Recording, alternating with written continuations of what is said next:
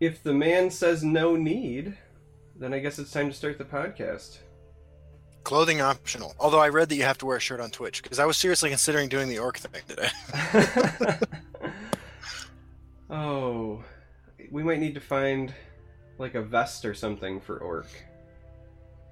Yeah, well, I, I had this shawl that I wore in the uh, movie we made, which uh, might be the future. Well, hello everybody. Welcome back to the third installment of the fun and interactive podcast. And if you are watching us live, you may have already noticed that we can see Justin this week. The power of technology. It's a huge upgrade, I know. I mean, it immediately makes all of this uh, significantly better, improves the eye candy. Mm.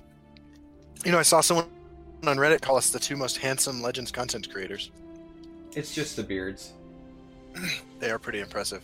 That's the only thing that we can say that we have on CVH is that our beard game is stronger. Yeah. Well, in about 10 years and some life experience, but. a lot of bad decisions. yeah. I mean, to his credit, he's made better decisions than we have. yes, significantly better decisions than we have, but. Yeah. No beard! That's right. Oh. Alright, so.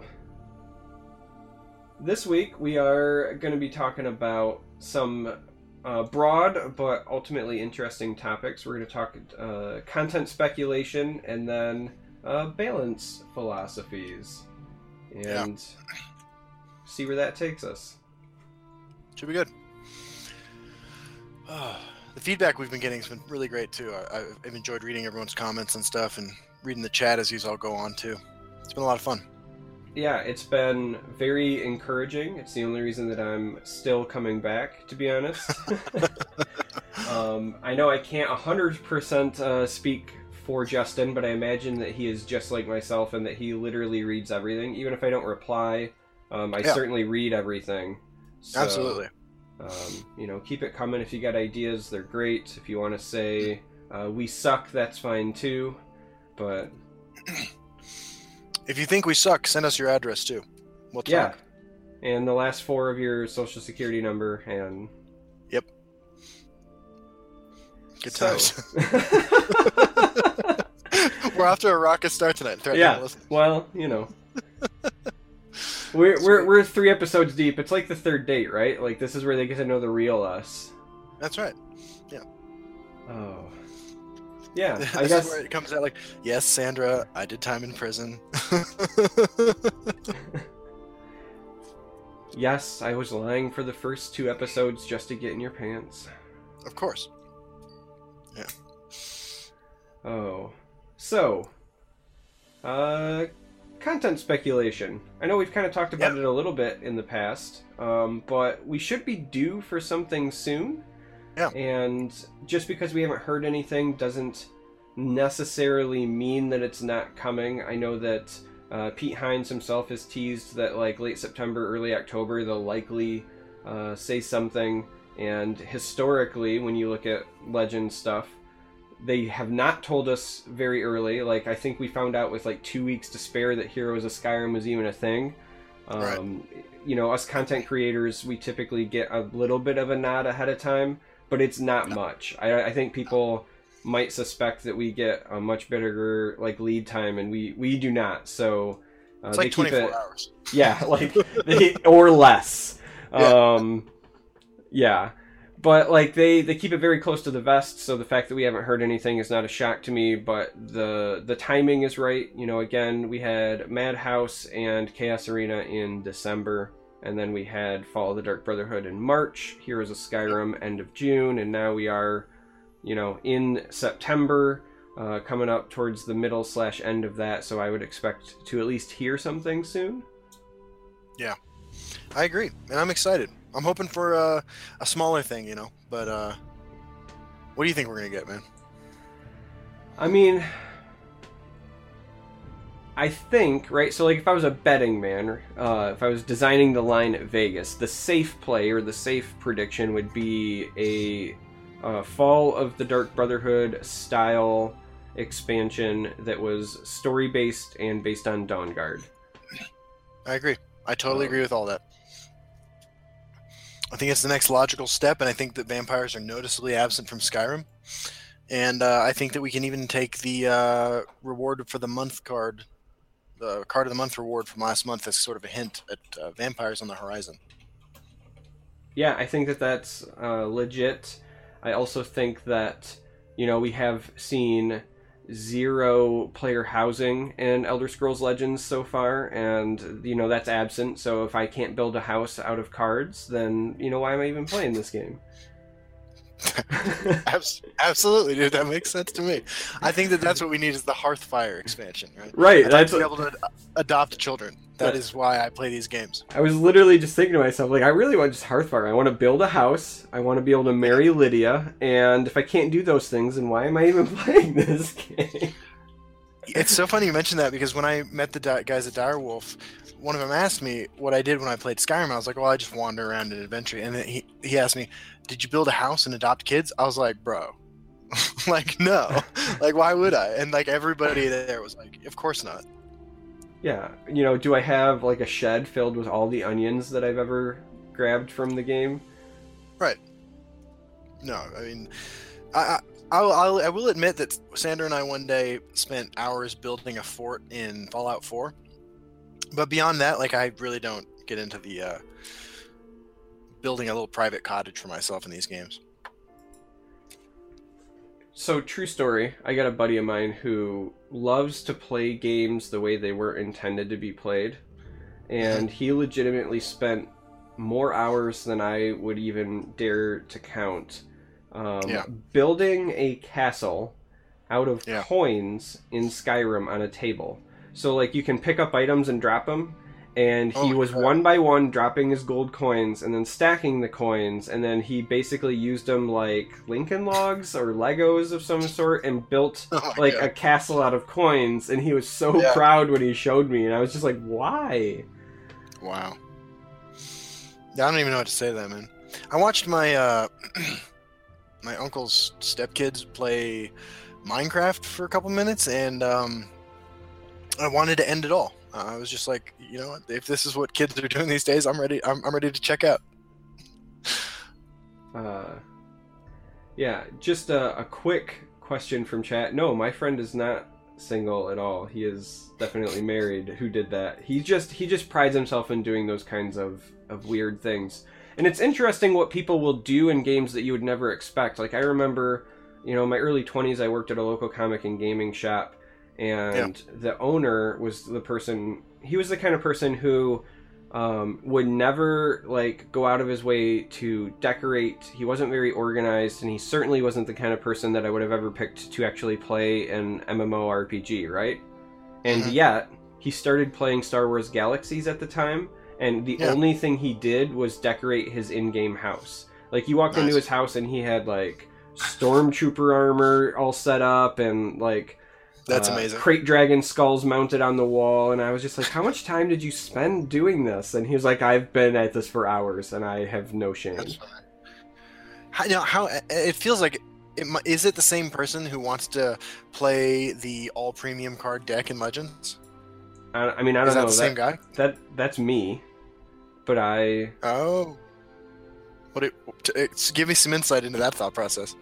um well it's it's twofold one it's nostalgic because when i used to play magic competitively i used to almost always play decks in standard that i could play all foil um Yeah, yeah. just because it like would kind of tilt my opponents right um it was a mind game thing like if a guy shows up with with all uh you know foil or all premium cards then Yeah. they know that this is somebody who's invested a lot of time and they have to like start thinking harder and whatever. Um. But also, in all honesty, uh, especially with something like Legends, uh, I think that Legends has really great art, and I, I think that there are some really valid complaints about some of the premiums. But for the most part, um, especially with the newer cards and so forth, um, it just looks pretty. Yeah. And I think it's kind of going to waste. Like I've I've been blowing almost all my gems um, constantly on crafting premiums lately because I think that the artists do a fantastic job, and um, even Yeah. more so, like I don't I don't have like any disillusion that I'm you know the the CVHs of the world, but I would like to think that I'm an ambassador of the game or at least somebody who can promote it. And so if somebody does wander to my content, um, I want to be able to showcase you know the the beautiful art, right? So for me, I, that's why I do the premiums. That makes sense. I uh, huh. I, I was I was gonna ask, going back to the magic deck thing, if you were the guy who to get a small like competitive edge as far as like uh, knowing what you're about to draw, ran you know, 38 foil spells and creatures and uh, 22 non-foil lands. No, everything was always full foil, so that I never had judges called on that.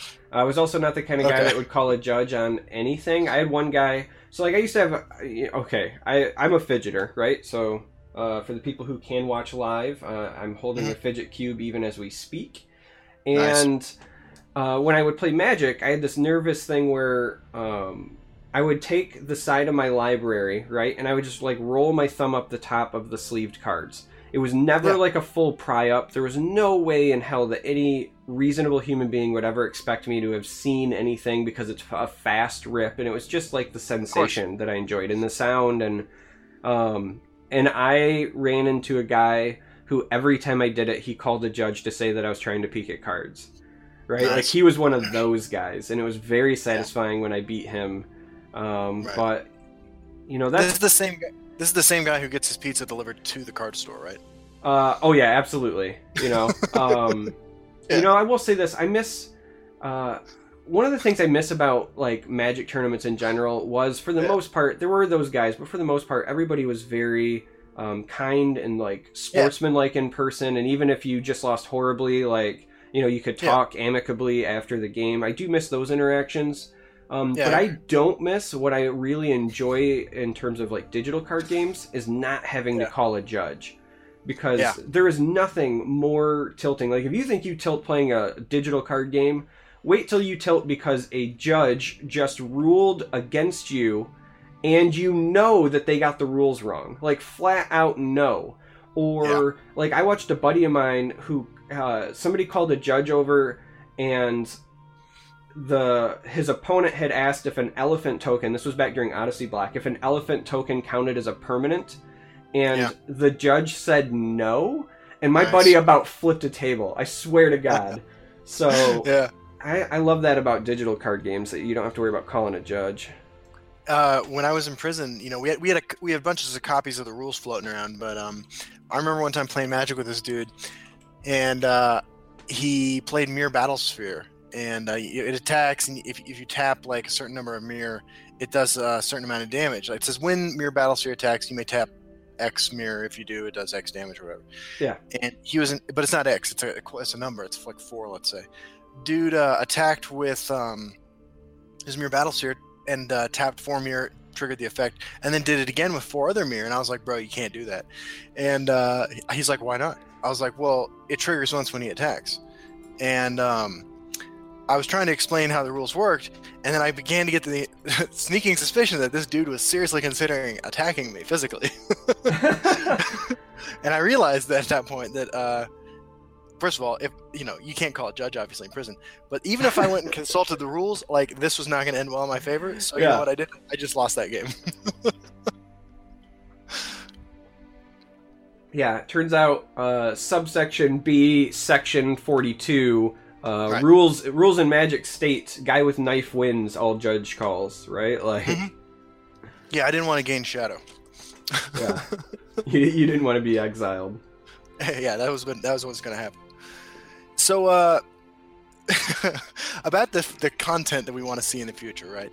So we both kind of agree that we want to see a smaller expansion, something smaller than Skyrim, probably not pack based, then, right? Um, do you like the? Did you like the Fall of the Dark Brotherhood story, the missions? You know, the different wings, or are you thinking something more like Madhouse style, where you buy the whole thing in one fell swoop? So, all right. So this is going to sound weird, but I kind of hope it's a hybrid. Um, some people, and listen, I loved the story stuff, and I don't think there's any reason that anybody should want to skip it. But there Yeah. were some people that you know voiced complaints, and the truth is, I honestly can't come up with like a legitimate reason to not just Yeah. do it. But there were some people who were like, "Hey, you know, I paid for the stuff. Why do I have to complete the missions to get like the cards?" Um, Mhm. and I guess right, like I don't I have a. I mean, I don't have like a valid answer, so I, I guess in part I almost hope like it's like Madhouse, where like once you've purchased it, the cards are available, and then you can do the story stuff Yeah. for fun. I'll certainly still do the story stuff. Of Um, course. Now, what's interesting to me is, on the one hand, my first instinct is like I want them to do like more crazy rules this time around or more interesting scenarios. Yeah. However, my initial reaction to that is, well, but I only want to do it in master difficulty. Yeah. Because new players, it, now this gets solved in my opinion if the cards are unlocked, right? But if Mhm. let's say the cards are still gated and you have to beat it on normal first, Yeah. um, new players have to have a shot with like subpar collections to be able to to handle it. So you can't go too crazy with like the normal mode. Um, but if Yeah. either the cards are already unlocked or you were talking master difficulty only, um, Mhm. I would like to see some stuff where you like really have to tailor a deck to it, and because I just enjoy hear puzzles, you know. Yeah, I, I agree, and it's a cool opportunity to play cards that you wouldn't necessarily play. I think I beat the almost every single mission on the the not the master difficulty on the regular difficulty of Fall of the Dark Brotherhood with the same deck. I just mid range Crusader through the whole thing. Um, I, I have an idea though. Let me run this past you. Uh, you, you you lay down your gold or your cash, you get the cards, and then you have story mode with these missions that are a little challenging. You beat the missions, you get uh, premium versions of the cards. What do you think? Um, I think that.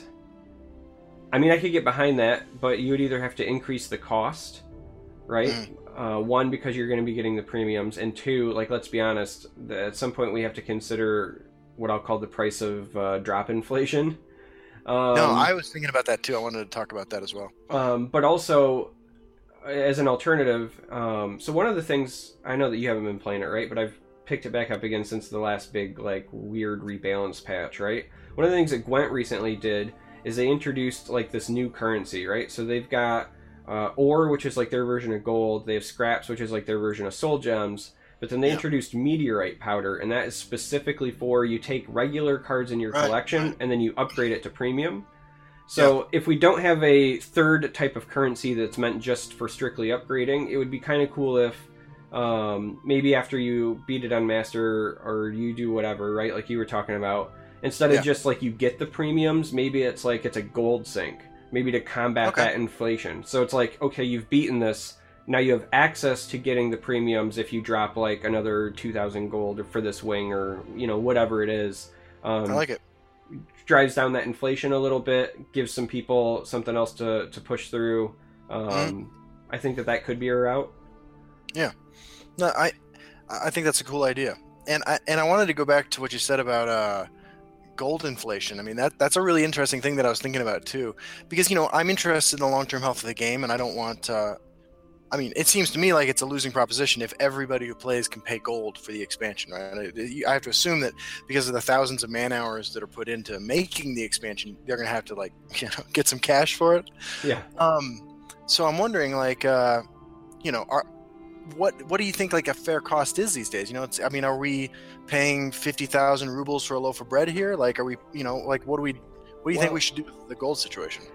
So honestly, I think that it should be addressed in a different way. Um, I think that having the expansion still be purchasable with gold is fine. I like having a low barrier of entry for people getting the cards because keeping that minimum like entry is enough to keep people engaged and you don't want to have people feel like they are locked out behind paywall. I just I really want them to ramp up the uh, cosmetic side of things for and have that just be like your strict real money, right?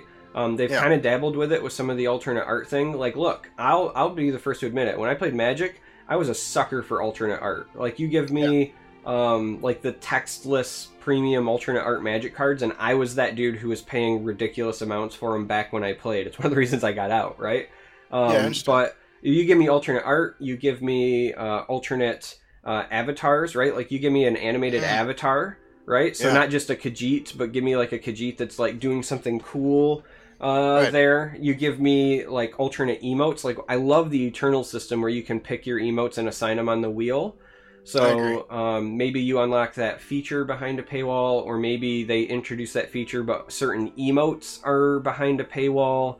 Um, Yeah, yeah. Like I think that there are a lot of cosmetic things that they can do. Again, custom uh, game boards that would only show up for you, right? But it would be like um, uh, something that I, I really think that that's where you would potentially monetize. Because, like, let's be honest, uh, with the mobile, not that this is a, only a mobile game, right? But like with the mobile like pay model, most of your Mhm. money comes from what they call whales anyway.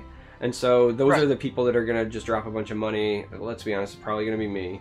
Um, for the silly cosmetic stuff. Um, but I think that Yeah. that's where you can monetize and then still leave leave your expansions and leave those other things still purchasable with gold and have it be accessible to the people who like want to come for the gameplay experience. You know? I totally agree, man. Like, uh, I've bought every one of the things that has alternate art cards, and I love using those alternate art cards. And I think we've, you know, we've discussed before. I don't really care about the the uh, premium art so much. I, I'd rather just feel com- I feel comfortable having a stockpile of soul shards in gold. Yeah. Uh, so I, I just instantly soul trap those. But uh, I would, you know, I would love to drop down five, ten, even fifteen dollars for uh, alternate art of cards that I really like, or a new avatar, or something like that. Yeah. I mean, avatars. I think could like for real be Yeah. a potential thing to monetize. Like when you think about some of the really iconic characters um, Oh, yeah. in Elder Scrolls, like if you could get like a Sheogorath avatar who had like unique, unique, you know, voice lined emotes or something, That would like be great. you know, I would drop five or ten bucks on something like that easy. And Yeah. yeah, Yeah, I've been using the same avatar for a year now, so I'm, I'm ready for something different and uh, a premium one that you know showed off some aspect of my personality as I you know see it or whatever would be really cool and something might be one to spend some money on. yeah, Um, now, as far as like the actual cards go, you know, I, one of the things I appreciate about these smaller expansions is that the rarities are. Uh, I feel like this is an opportunity to correct things that might be going directions you don't like or directions you want to change in arena, right? Um, you know, because if if you're spending a, a set amount of money for a bunch of cards, and some of them are epics, and some of them are rares, and some of them are legendaries and commons, uh, you know, you can use this as an opportunity to make cards show up more or less often in arena. Um, is there anything in particular you'd like to see at like common? Let's say that uh, in an expansion that maybe we could change the direction of arena a little bit. Um, I, th- I would guess something more like maybe not on the same power level, but like Thieves Guild Shadowfoot or something that kind of punishes prophecy. Like specifically, my experience, and maybe maybe it's just because it's the way that I draft it, right? But my experience in Arena has been that um, prophecies decide significantly more games in that format than constructed because you can't. You can't like pack your your deck with like guaranteed removal for like okay if they hit this prophecy this is how I deal with it this is how I plan around it.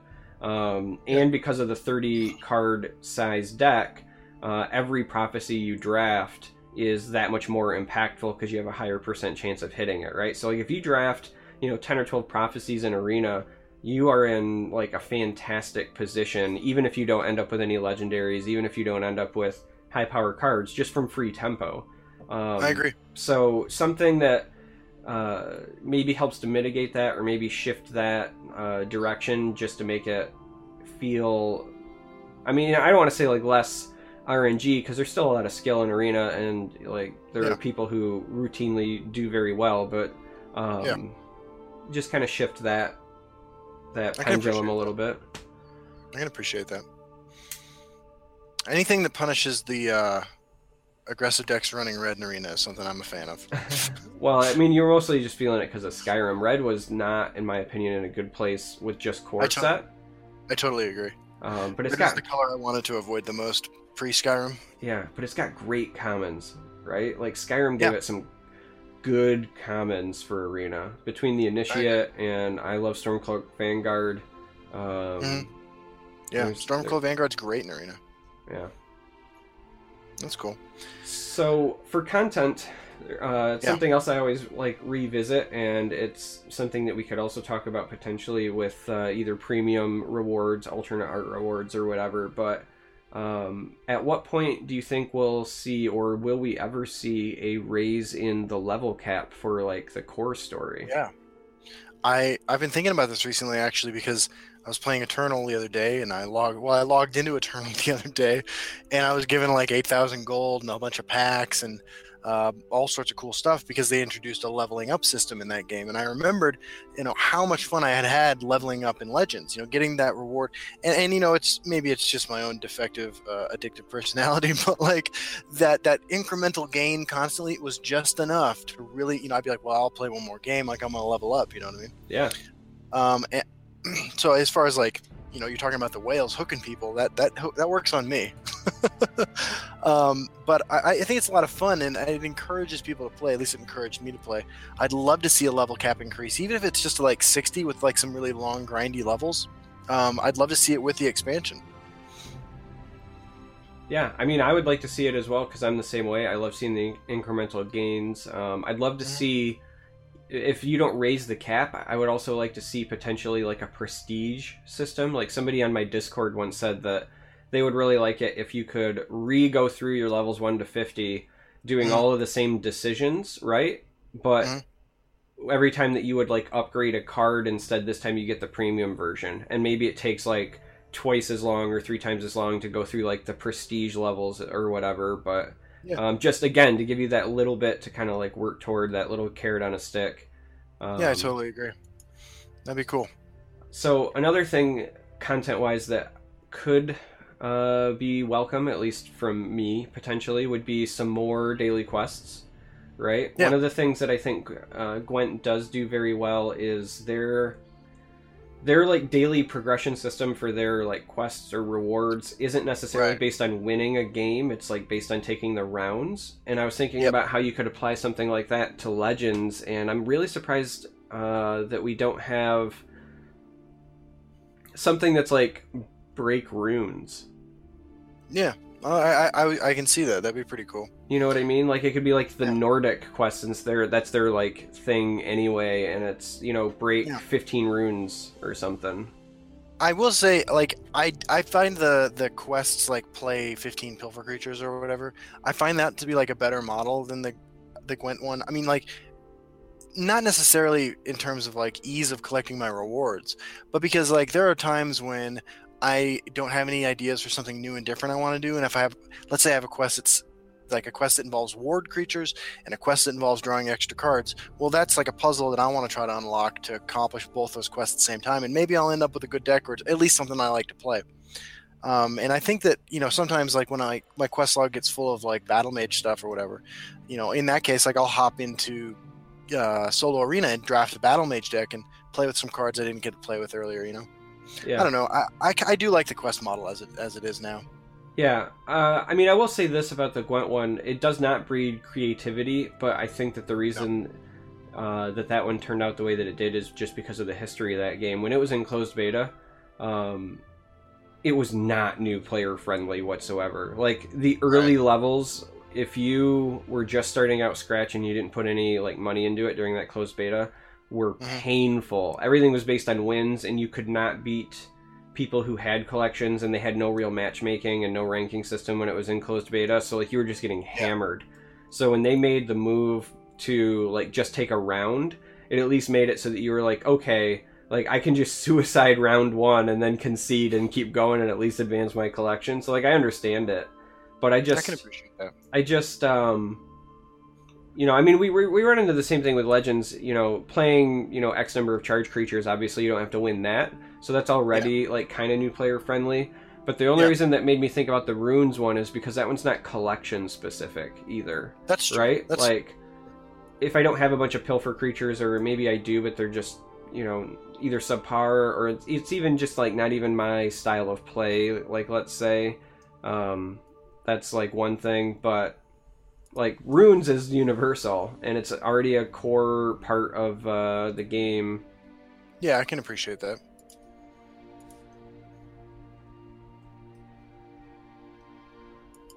so I know we were uh, talking about it a little bit before, but uh, player housing. You want to see that in the uh, content expansion? Absolutely. So here's my thought on this. It's like it's gonna be it's gonna be like the shout mechanic. Okay, we have a support card that uh, like the quest mechanic in Hearthstone. The uh, support card starts in your hand. It's called uh, Hearthfire or whatever that expansion was called for Skyrim.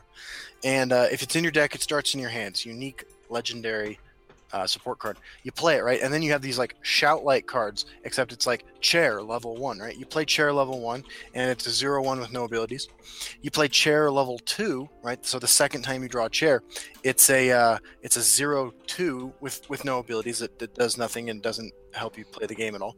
And then you have chair level three, okay? You get this. This time the chair is premium. It's a, it's a zero three that that does nothing and doesn't help you play the game. See, I was thinking, right, that you would introduce a number of support cards, and you would have one that was like Foundation, right? Yeah. And then you could Oh. only play Walls after you've played Foundation, and then you play then you play Fireplace after you have Walls, Yeah. and then Roof, and then once you have a uh, Foundation, Walls, Fireplace, and Roof, you just automatically win the game. If you can get all four supports played in the proper order. Right, Yeah. and taking up all slots without being destroyed. That's your alternate win condition because you have Yeah. now created a home uh, that nobody like can take from you. So it's I- both player housing and yeah. Alternate win condition. yeah. It's genius. Uh, I do worry though. I mean, like, I feel like after um, Fall of the Dark Brotherhood came out and uh, people were searching for, uh, uh, uh, googling um, Elder Scrolls Legends uh, little girl, right? we already we already started drifting into dangerous territory. If we incorporate the whole Hearthfire uh, expansion thing, and we now are adopting children, and, and we're googling like uh, um, Elder Scrolls Legends build a house, put kids in it, right? I think we might actually attract a little more attention to the gaming community than we'd like to. That's my concern. Hey, there's no such thing as bad PR, and even if it's from Uh. like Chris Hansen, I think that that's good. Why don't, why don't you take up a seat over here, Charmer? That's fine. Yeah, right. Um, yeah, I mean, obviously we can't do like player housing in the game, but it's funny. I think it's fun to joke about or things like Yeah, that. yeah. You know what I'd really like to see, to be honest with you, is uh, is just more multicolor cards. Like I love multicolor cards. Uh, you know, I love them in Magic. I, I love them in Eternal. I just for some reason they like the maybe it's the increased rarity of them or the fact that you can only put them in one deck instead of like you know five different color combinations. I just want to see more multicolor cards. That's that's really what I'm dreaming about. if we're still in Skyrim, by the way, you know what I'd really like to see is multicolored shouts. I'd like to see ten new shouts. I could I could dig that. What do you think about? And I don't even know how they would design it from like a visual standpoint, right? But you know, we both have experience playing uh, Magic. What about like split cards? Hmm, that's interesting. Um, it would require some, you know, new tech in the UI, right? Um, but that would be interesting. You know, the way that uh, speaking of the UI, the way it's designed right now, because you can pull up the uh, discard pile like you can. I have to imagine it would be possible to print a creature, let's say, that said, uh, you know, like a like a two magic a one one, with no abilities except you may play this from your discard pile. I'd love to see something like that. Yeah, I mean, I think we talked about that last week, or if not, I know I've talked about it with you before. But um, one of my favorite decks that I used to play was Buried Alive, right? And so I keep Yeah. saying like I want to see Ashen Ghoul, so or Mhm. or something like that, where it's it comes out of the grave. It's not necessarily like overtly powerful, but it's just that nuisance that keeps coming back, and it kind of is uh, like a controlled X win condition in many ways. Yeah, I Um, agree. Or like Undead mean- Gladiator was another card I was always a big fan of in Magic. I mean, if I had the opportunity to run 47 removal spells and a creature that I could recur infinitely, like I probably try to play that deck. Yeah, uh, chat actually brings up a good point. We have the possibility for split cards already because of like Barbas and Moment of Clarity. no, yeah, yeah, there is Um, definitely that. So like Barbas would be a good good spot. Uh, another like in the same vein of split cards, I think it'd be interesting if we saw like class cards that let you potentially bend the rules based on uh, attribute identity. So hear me out, right? Um, let's say we have like a uh, like a battle mage card, let's say, right? Now, silence is something that so far in the game that's traditionally just been in strength and endurance. But let's say we have a battle mage card and it actually has two costs on it, right? And it, it does something and has a silence effect. And the lower cost is if you play it in a battle mage deck, and the higher cost is if you play it in any deck that can contain intelligence or strength, but Mm. not both, right? So like you get a Mhm. discount if it's for your class, but it would be like an additional tool outside if you were going crossways. That is interesting. I, I mean, I you know the question always has to be like, is the additional complexity worth it? In this case, I think that if it's something they would do a lot of going forward, I can see that being like a fundamentally cool part of the game. It would make Yeah. draft more interesting too. I think. Yeah, I mean, you have to ask yourself the the payoff there is like, is it better than just printing that card in neutral? You know, Right. um, and then or uh, maybe that's it. Maybe it's a cycle in neutral cards, but then you get a discount if it's uh, like class specific or something, right? Like you, it's Yeah. a neutral card, but you know, if you're playing as a battle mage, it costs two less or something. I just like that idea of like classes get their tools, but everyone else gets it. Uh, at a higher price. Right. Like maybe maybe it's a cycle of like creatures that are mercenaries, right? Like they charge more. Yeah, that's exactly where I was. What I was thinking, man. Like a like a three magic and neutral creature. It's a two-two. Just making up numbers here. Cost one less if you have if you control a blue creature. Cost one less if you control a red creature. Right. So Yeah. it, you know you get a two two uh, one magic a two-two if you're in battle mage. Let's say. Yeah, I could see fun stuff like that. I like it. I think you got to be careful, of course. Like, and and Magic sort of encountered this with hybrid cards, with like uh, bleeding color identity. You know, like uh, a hybrid blue-white card in Magic should be able should be able to do things only that blue and white can both do, not things that blue or white can do. You know, Should be, but then I used I chose blue-white specifically because there's a couple of the worst offenders in that color yeah, combination. yeah, no, they're they're pretty bad. Like I honestly felt like the the color in Magic that always stayed truest to their identity was always black. Like black just couldn't blow up enchantments to save its life, and it, you know it had some things that it like just couldn't do. Uh, blue Yeah. white can do whatever it wants. Like they are easily Right. the worst. Yeah. All right, man. So small expansion cards that uh, introduce new elements to arena, um, story mode that you can play for additional benefit. Uh, I like what we come up with here. This is some pretty cool stuff. I, I'm just gonna say again. I've been saying this since the Skyrim uh, expansion was released. I really, really, really, really want some some dual colored shouts. that's it. That's that's the end of my wish list. What would you feel about like a neutral shout? I mean, I dig it, but like, I feel like the problem with neutral cards is, like, if it's good enough to be run, like, you might run it in every deck, and I would prefer that the meta be as diverse as possible. Like, uh, when all those creatures had three toughness instead of two, like, weren't we all running Crushing Blow? You know what I mean? Yeah. Like, I remember saying for a long time that Crushing Blow is the best card in the game. And uh, I I mean, it wasn't, but like it was good enough to be in every deck. I think for a while. I mean, Yeah, I I, I ran it in Spellsword tokens, like Yeah. right, right out of uh, open beta, just because it one Spellsword tokens had no reach, but two, like it was Right. mandatory to deal with werebats at the time. Yeah, exactly. Um, I, I don't really want to have that kind of thing happen. I, I mean, I guess I would feel. I feel. I believe that neutral cards are probably the hardest to design, right? I mean, you have Dwemer as like a tribal thing, and you keep that in check by just never printing Dwemer that are good enough for constructed. Yeah, but uh, I, I, I just I don't know. I'm hesitant on the neutral shout because I feel like you'd either make something pretty awful that would be you know just a Timmy Johnny type thing, or um, something that's so good it's in every deck, and I I, I want to avoid that if possible. See, I I already know what the answer for me would be, right? But you know, you said that you think neutral cards are the hardest to design, and I would 100% agree with that. So my question Yeah. to you would be, uh, what do you think is the best designed neutral card so far? Mm, that's a good question. Uh, I got a couple, if you don't mind me just naming a couple. How dare you? I know. I, well, speaking of uh, breaking the rules a little bit, uh, I uh, I think Orb of Vaermina and uh, Altar of Despair are perfect. I think those Yeah. are perfect cards. Actually, Al- Altar. I'd like Altar to cost less, but that's Yeah. just a personal preference. No, Altar to me was absolutely, in my opinion, like the best of the designed ones because it's the sort of thing that um, it's not good enough that it's played in every archetype, but it Right. definitely excels when you do play it and build around it.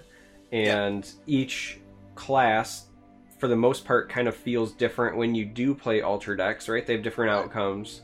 Right. Um, yeah, I think altar like is the ideal like you hit the nail on the head like great neutral card Yeah. from a design standpoint i like orb I mean, but yeah Orb could be Orb could be an intelligence willpower card. I mean, it could be a mage card, and it would fit totally perfectly into those colors.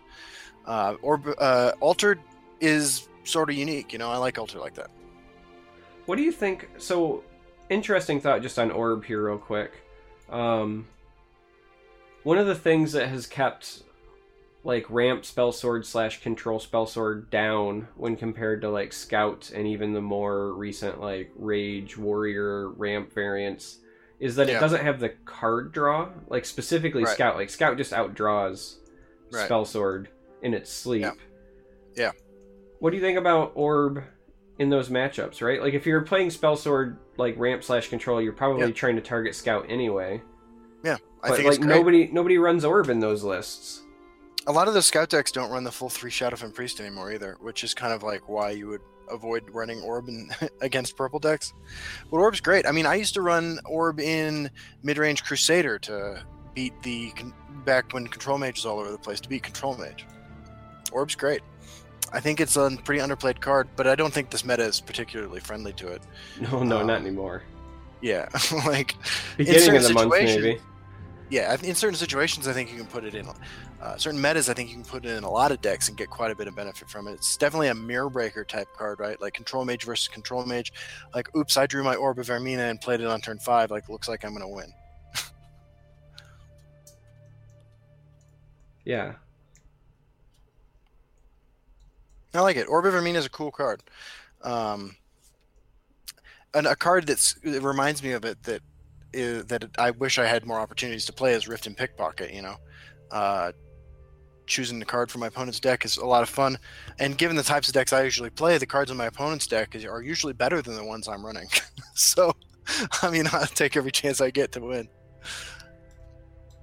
so we've kind of almost unofficially shifted because our second topic was going to be like balance philosophies anyway but before we take Yeah. the official shift i guess the last question that i would pose would be you know regarding new content.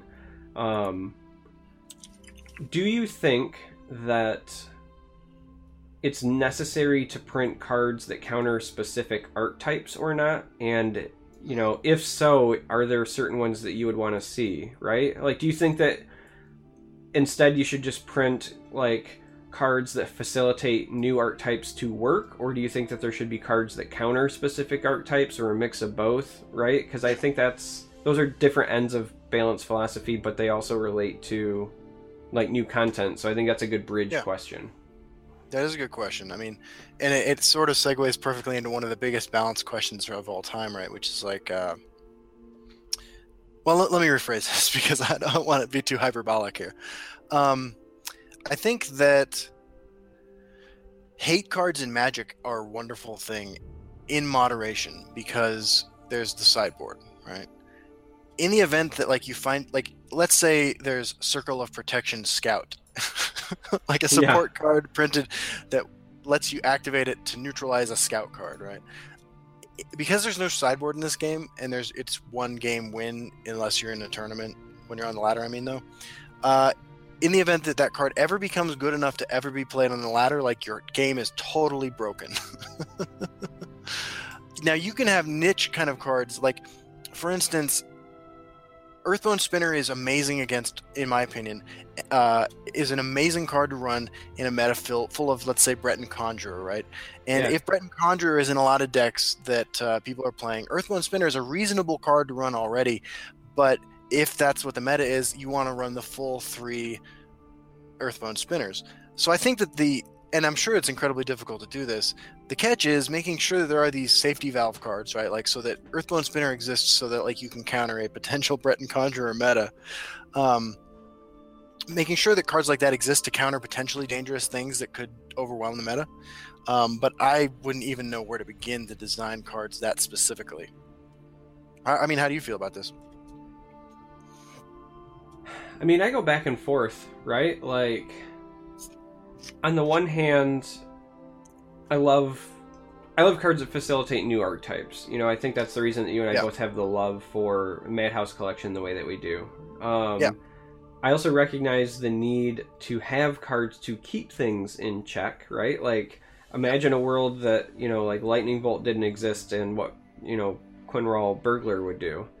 Um, Yeah, that's a good point. That's you know so like you need some things to keep things in check um but like my biggest concern is you know the proliferation of the quote unquote check cards and then what they suppress and so i think lightning bolt's the perfect example you know how many Yeah. cards don't see play because you know up until recently lightning bolt was everywhere it's actually the most friendly time i think in the history of the game to play Right. cards that die to lightning bolt um break out your Markarth Bannerman. I was just gonna say if if there was ever if there was ever a time to play Markarth Bannerman, like right now is it as far as I'm concerned because uh, there's not Yeah. a ton of javelin. Like Control Mage is already a bad matchup for decks that probably want to run that anyway. But other than Yeah. that, um, like it's Imprison that you're really worried about, or Silences. Yeah. I mean, Silence is still an issue. Um, Yeah. You know the old Curse Leaf Lurker combo, things like that. But there's not a lot of lightning bolts on the ladder right now. Um, No, I agree. Which is actually unfortunate because Sandra and I have been talking about, uh, you know, the live song "Lightning Crashes." The next time I catch myself on film getting killed by a prophecy lightning bolt, prepare yourselves for an incredible musical experience. But um, I think that uh, the, the closest example we have to a, a really targeted, specific hate card um, that sees some amount of play is Garnag, right? Yeah. he's sort of an outlier in terms of like what he does uh, and how specifically he counters a very a specific thing. But I think Garnag works because first of all, he's a unique legendary, so he's not hugely impactful.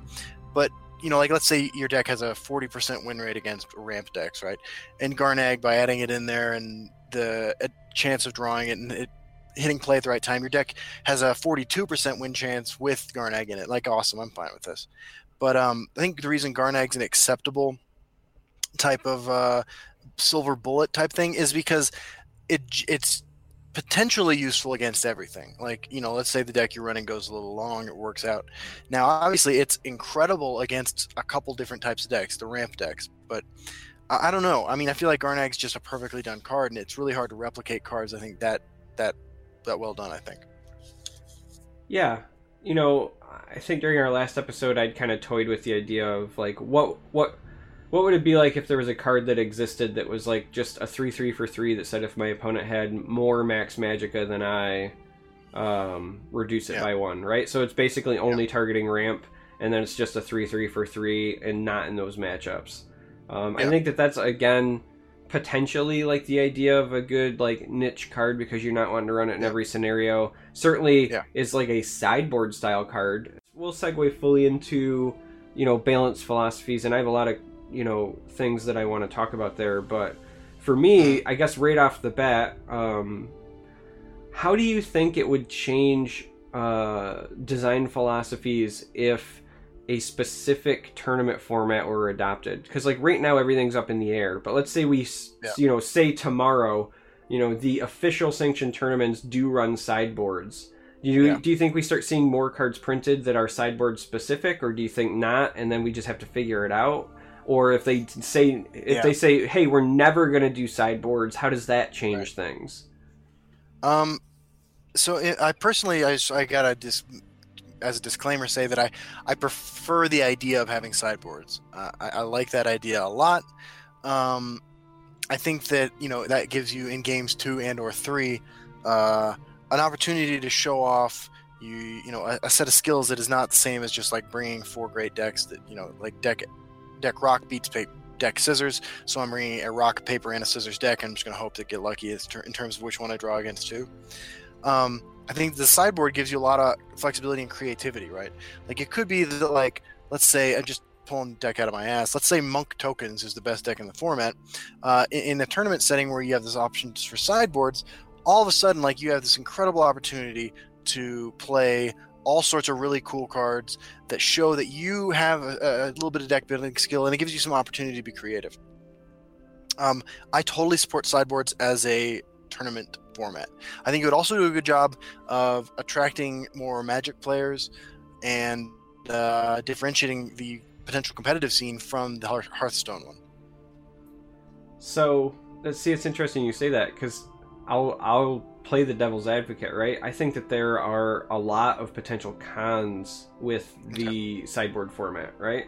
So yeah, the yeah. first thing that jumps out to me, at least right now, and this is why I asked the question, um, right now, you can tell that there's not cards that are designed with sideboards in mind.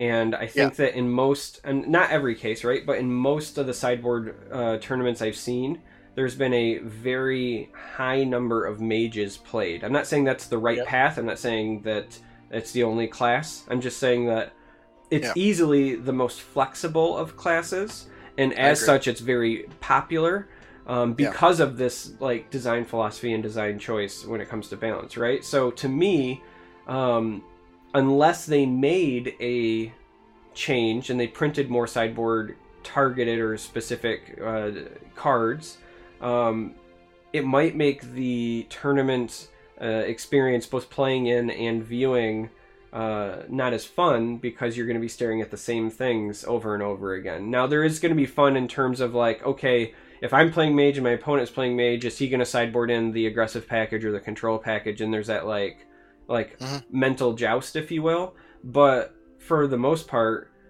you're going to see a lot of the same thing in that scenario. Whereas yeah, if you point. if you do something like you know Last Hero Standing or Conquest or whatever, uh, yeah, you're likely to see the same three or four decks every time, but at least you're seeing some variety. Um, yeah, the other thing uh, that I would say is a potential con is exactly what you alluded to before we made the official transition, which is, you know, heavens help us if we ever have like Circle of Protection, Scout. You know, I know that's absurd, right? But like, heaven help us right. if we ever have something like that. Uh, yeah.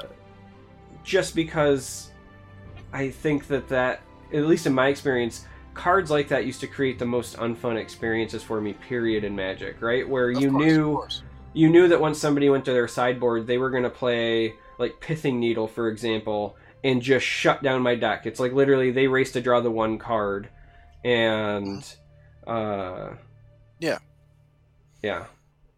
No, I can see both points. And you know, when you mentioned the viewer experience, that's what I started thinking about, right? Like, uh, that's when I started to maybe change my opinion, um, because it's I was looking at the sideboard thing as an opportunity as a guy who loves to build decks, right? And uh, you're right that it may end up making the uh, ubiquity of certain types of decks uh, that much worse, and then therefore create a worse viewing experience.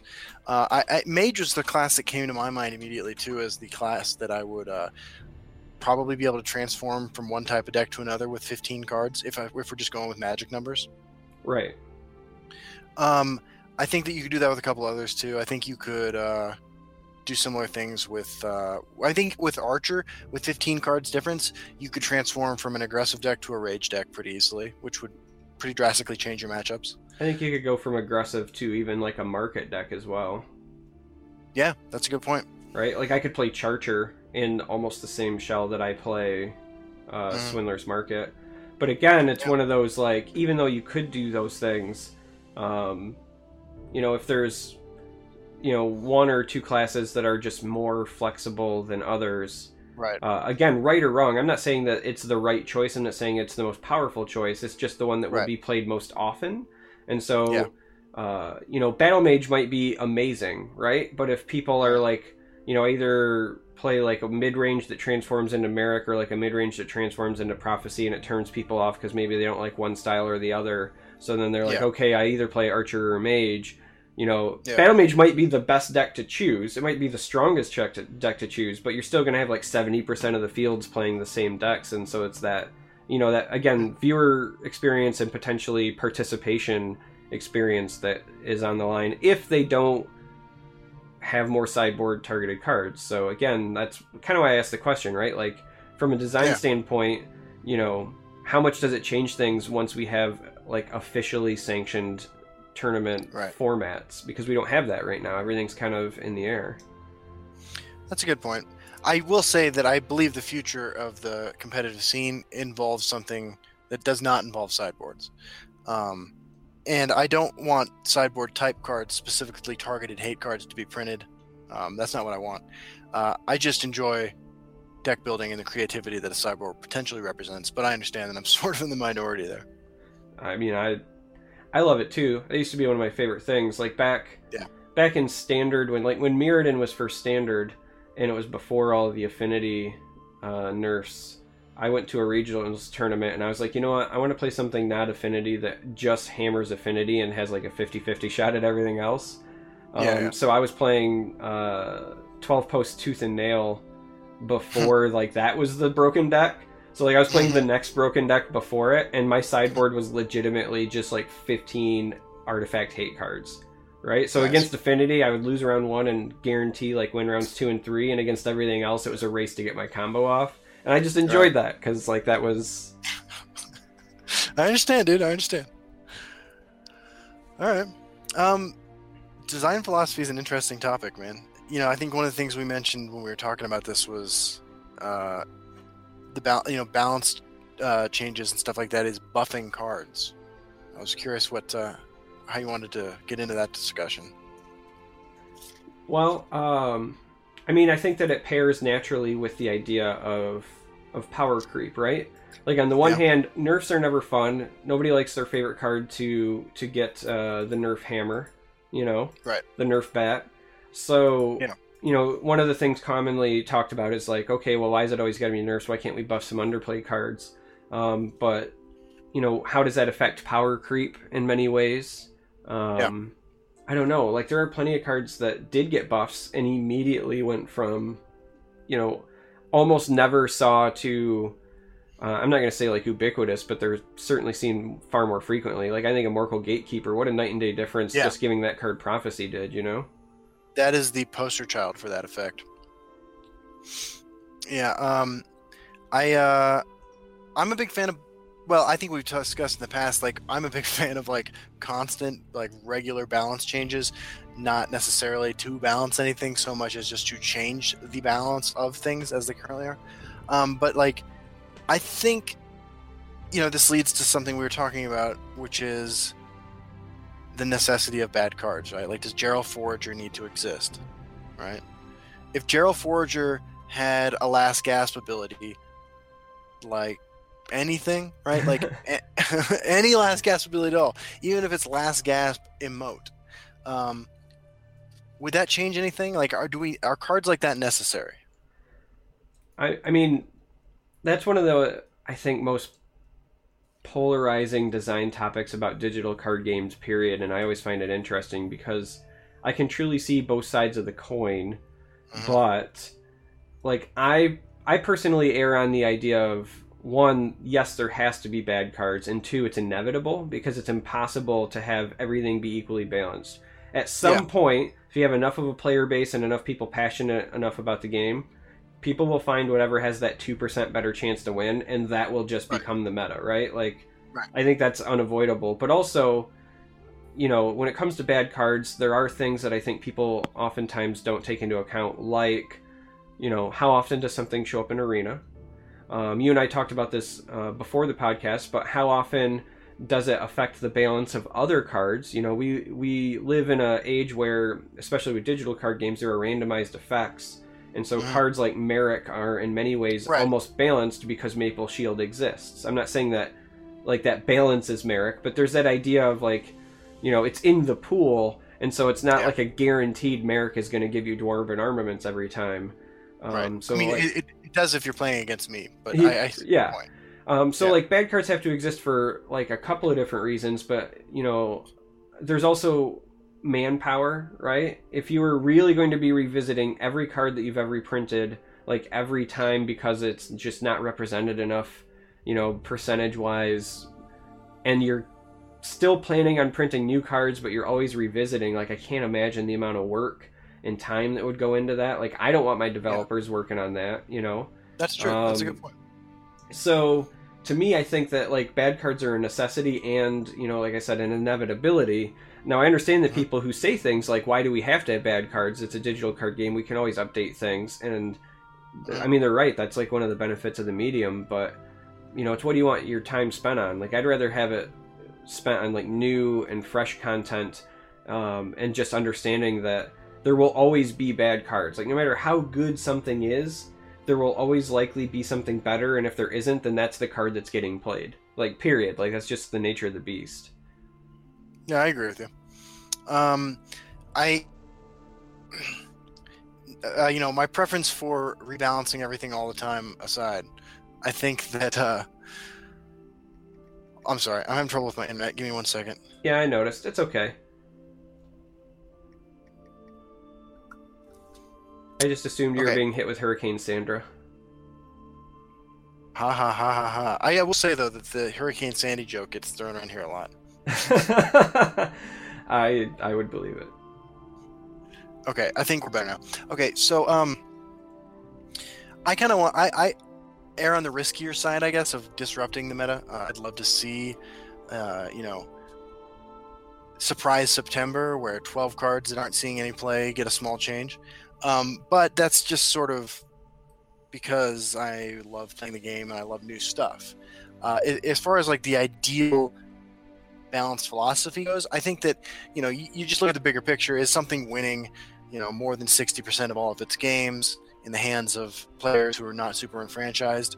I mean, you know, because like you know, like we, when we started tracking our win rates, right? Like like we were talking about before the show, I've got like a sixty-six percent win rate or whatever with unstoppable rage ramp warrior with Night Shadow or with Night Talon Lord in it, right?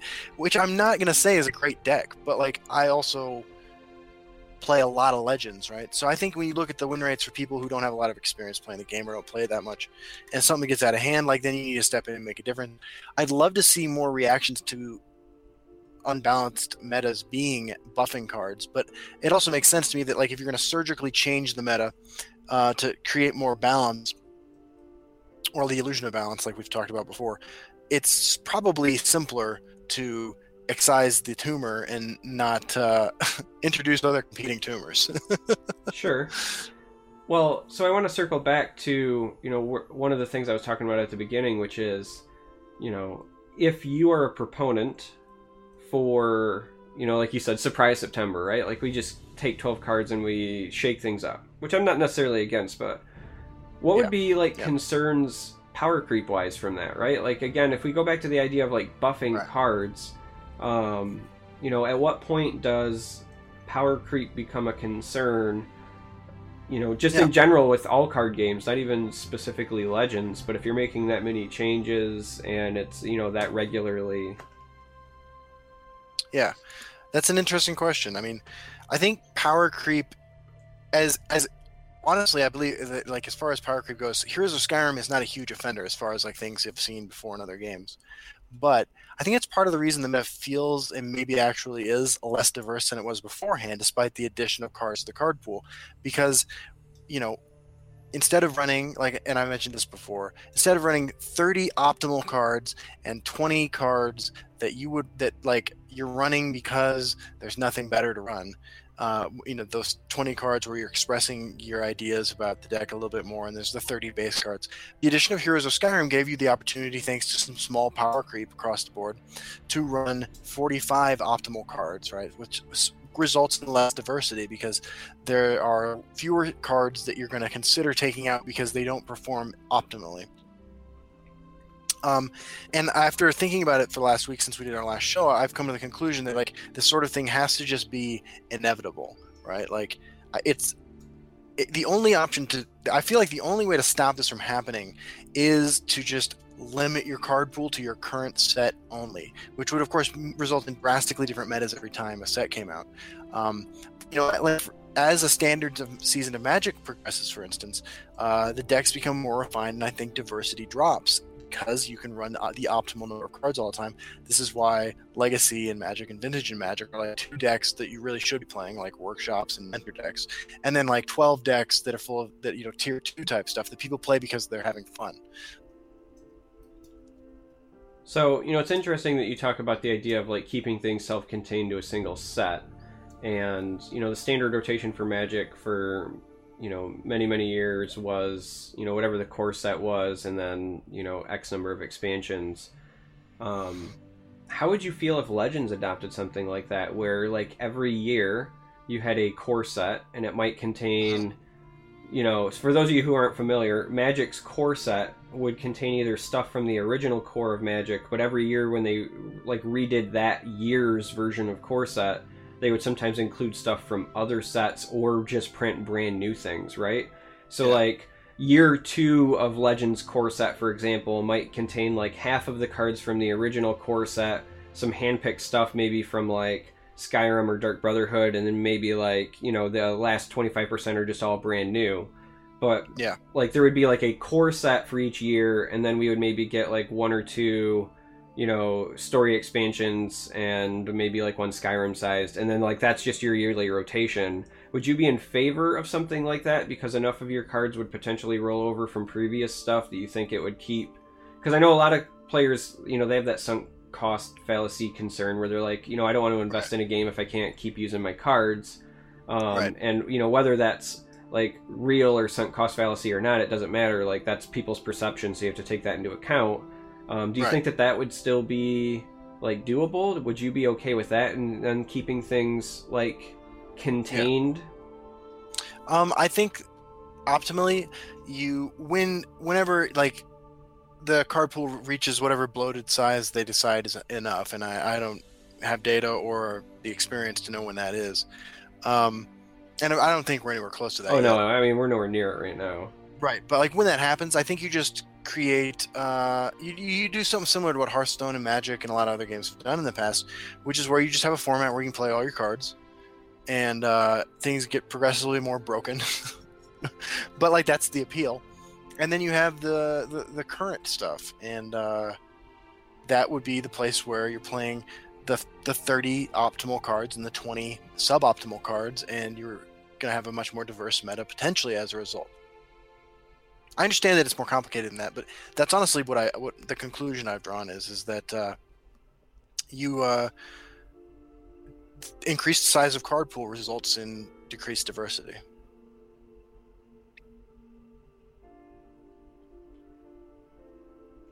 You know, it's interesting thinking about you know Hearthstone has a number of expansions and they still only have like the two formats, right? Like they just have Wild and whatever their standard is.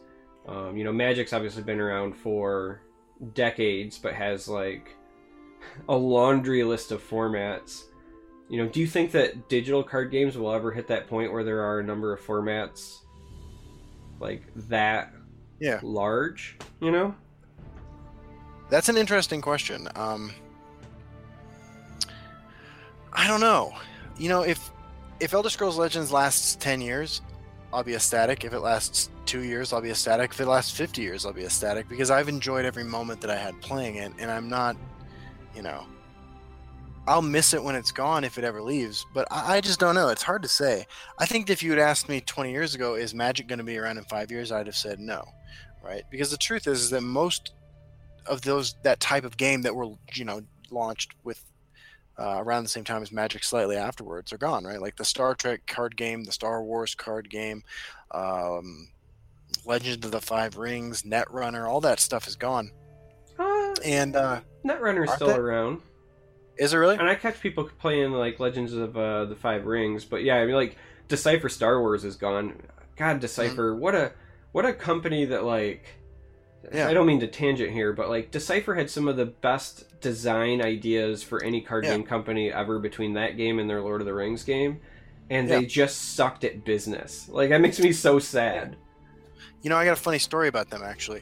So I didn't uh when I was like I want to say like 10, 11 or 12 that start Decipher released a Star Trek card game and um I was a huge Star Trek fan. Um my parents because this is right before I started using, so I was still at home being a good kid.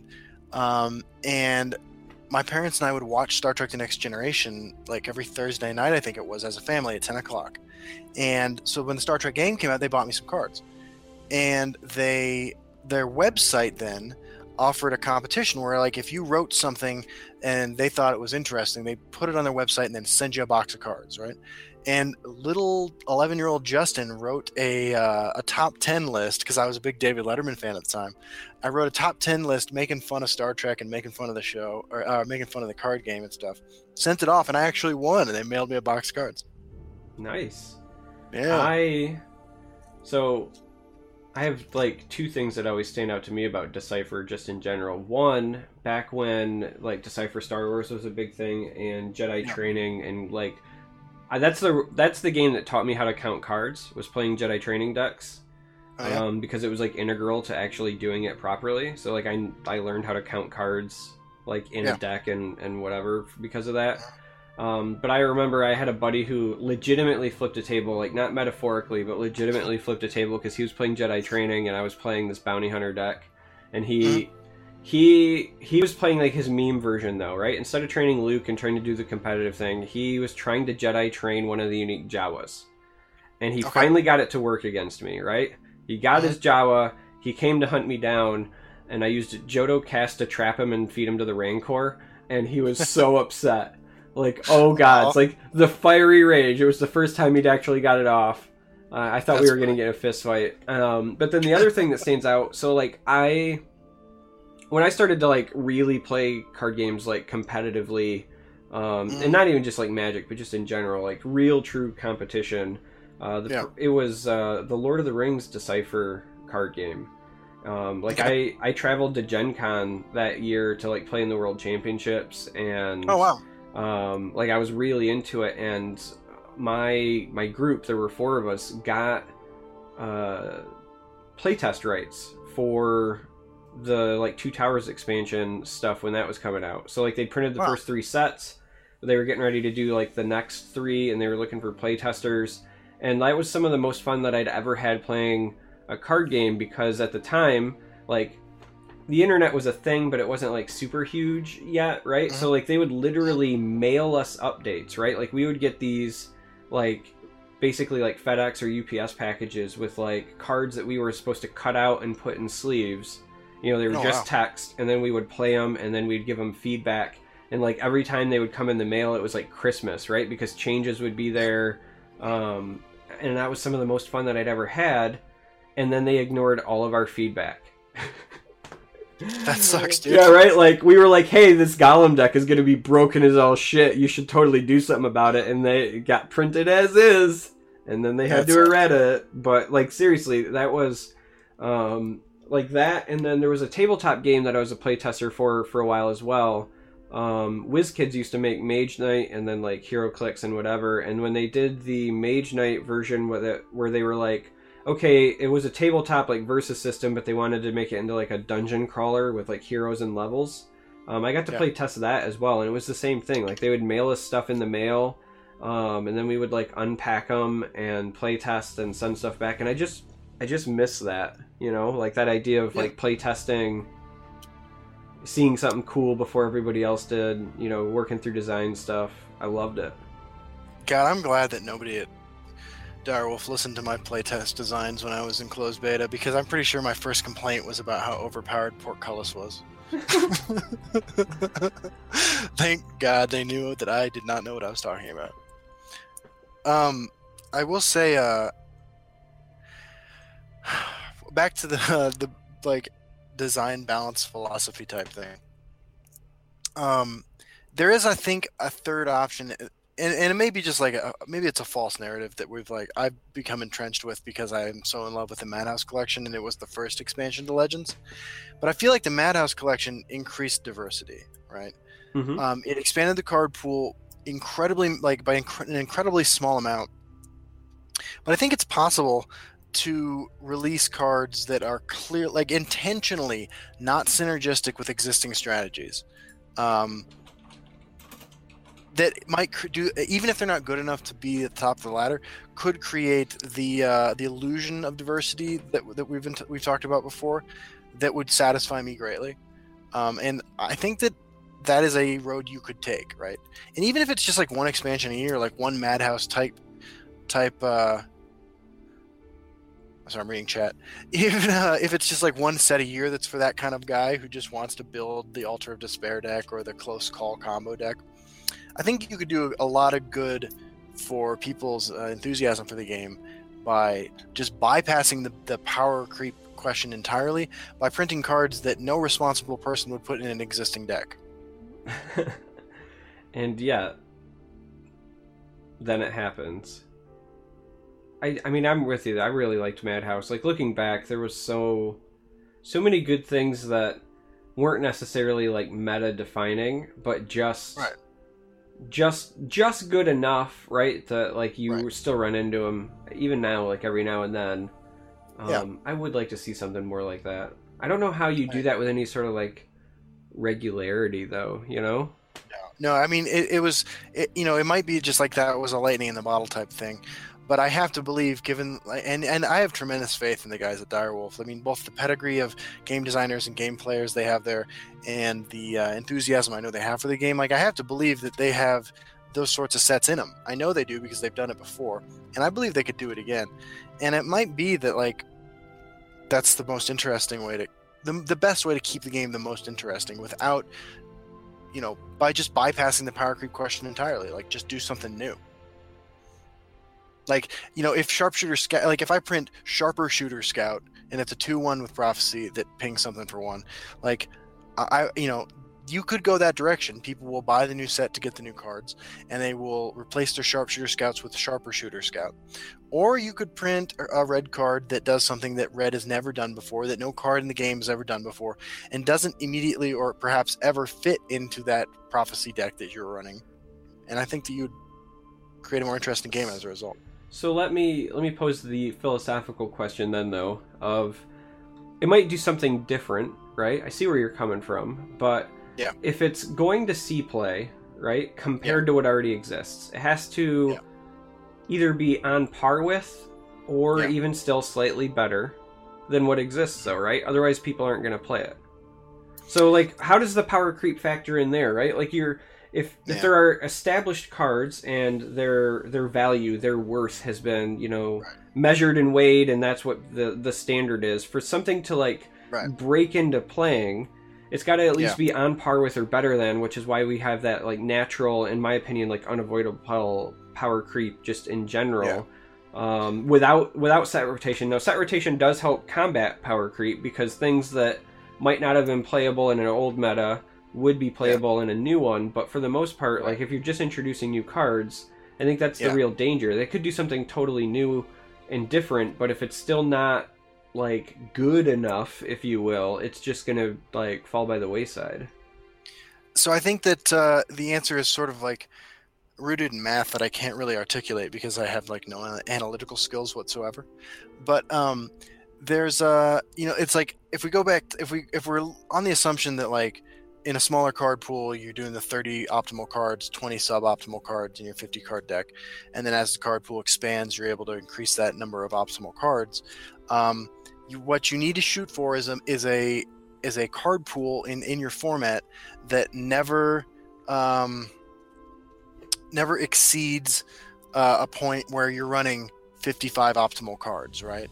So yes, you're replacing your Gerald Forager, right, with Sharper Shooter Scout, okay, and that's all right because you've moved from the first like the card pool is 300 or whatever, uh, when, and and so you're running the 20 bat the 20 suboptimal cards. The card pool is 500 cards at the other end, and you're at a point where decks are running 45 or 50 optimal cards like you're going to be like a, on a trajectory of less diversity because there are certain decks that are just better as you move up that trajectory and then you reset at rotation back down to formats where people are running 30 optimal cards instead of 45 or 50 i think that you just have to move in that direction and you have to have a rotation or we're all just playing workshops and vintage. What about cards that take your suboptimal cards or even just outright bad cards and then adjust their value?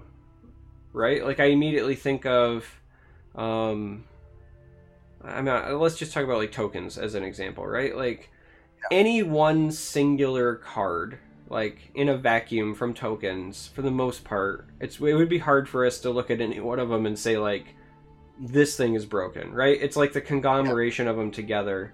So, Yeah. you know, what about printing cards that would make you say, like, okay, this card was not played before? You know, what if we printed something that uh, I don't even know what it would be? I'm just throwing hypotheticals, right? But what if we printed something that suddenly makes Battle Reeve Dusk like all the rage just because of synergy? Yeah.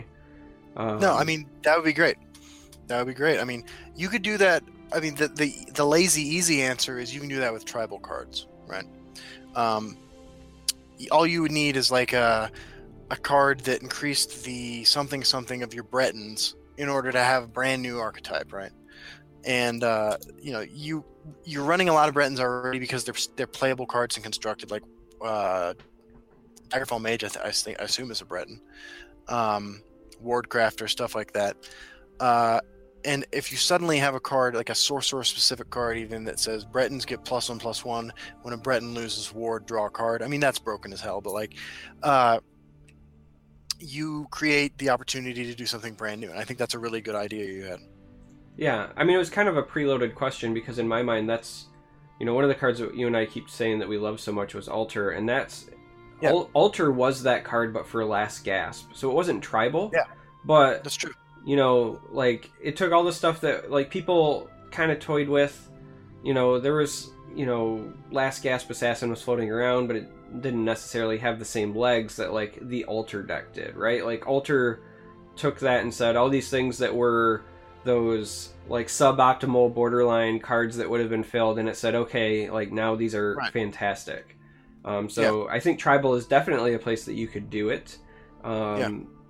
But I think That's just that the there one are... that came immediately to mind. Yeah, no, I mean it makes sense. I mean, uh, the new High Elves card or whatever, right? Yeah. Uh, I get a lot of people who ask like, "Hey, how do I build a High Elves deck?" And I just go, "Rrr." you know, I mean, Right. there's a card that says like, "Hey, this might be a direction that you could go," but I just don't see enough synergy there yet. So certainly, you know, Yeah. tribal is a way that you can go. You know, outside of orcs and goblins, there's not much like Right. really tribally. I mean, I, I guess Leggett is kind of getting there with Imperial. Um, Yeah. You know, Ulfric with Nords. So, I mean, they're giving us some tools, but I agree. You know that high elf card is an interesting example of a of on one of the what we were talking about earlier. One of the rare cards that would be in a sideboard if we had sideboards. Because of the side, I mean, I I know everybody forgets it has more text. Let me clarify it. Because it says you can't be damaged by actions. yeah. Yeah. No, I was thinking about that. I was just trying to think about, like, what are cards that you might want to throw in a sideboard just because. I think Wabbajack's one of those cards. Yeah, Wabbajack could be a great mirror breaker in like the. I mean, I, I imagine a spell sword ramp versus spell sword ramp deck. You know, turning their 16-16 monthly reward card into a sharper shooter scout sounds like a good deal. Or just making their Paarthurnax not loop for the Yeah. mirror. That's stuff Like that. Oh. That's interesting. You know, Yeah. the shout mechanic is a good example of, a, of something that's not really. I mean, even though those cards don't do anything new except for the uh, Solitaire, you know, they do things that the game already did in different ways. Um, but those shouts were a good example of cards that weren't necessarily power creep. They were something different, something new that created new synergies. And I think that if there are any like brand new deck ideas that came out of Heroes of Skyrim, there are things that involve exploiting shouts with um, word walls and uh, the Greybeard Mentor and stuff like that. Yeah. You know, I, I said it already once during this uh, this broadcast, but I still really want to find a way to make Buried Alive be a deck archetype here, you know? Yeah. I mean, that's really what I want. We already have a little bit of the tools with the Merchant's Camel, um, but I just, I need my Ashen Ghouls, man. Solitaire just doesn't cut it. Defiler, like, I don't want Reanimator. I mean, I, I, I would play Reanimator. I loved playing Reanimator too, but I want like a true like buried alive. You find this specific card because it just keeps coming back, and you play the attrition game. You Right. know? You know what we should do is we should give. I was just thinking about this. Gerald Forager, Last Gasp, destroy all cards and all discard piles. Yeah. I mean, you're just creating sideboard cards, which is not the direction we want to go, but it's you play. I mean, yeah, absolutely. That's interesting. Should we open up the floor to some questions? Yeah, I think that it's a good time to do that. Um, we can we can hit the question and answer portion of the broadcast. The interactive part. Now that you've suffered through the fun. Ar- arguably fun, half fun, Argu- Justin fun. Justin's idea of fun is uh, pretty absurd.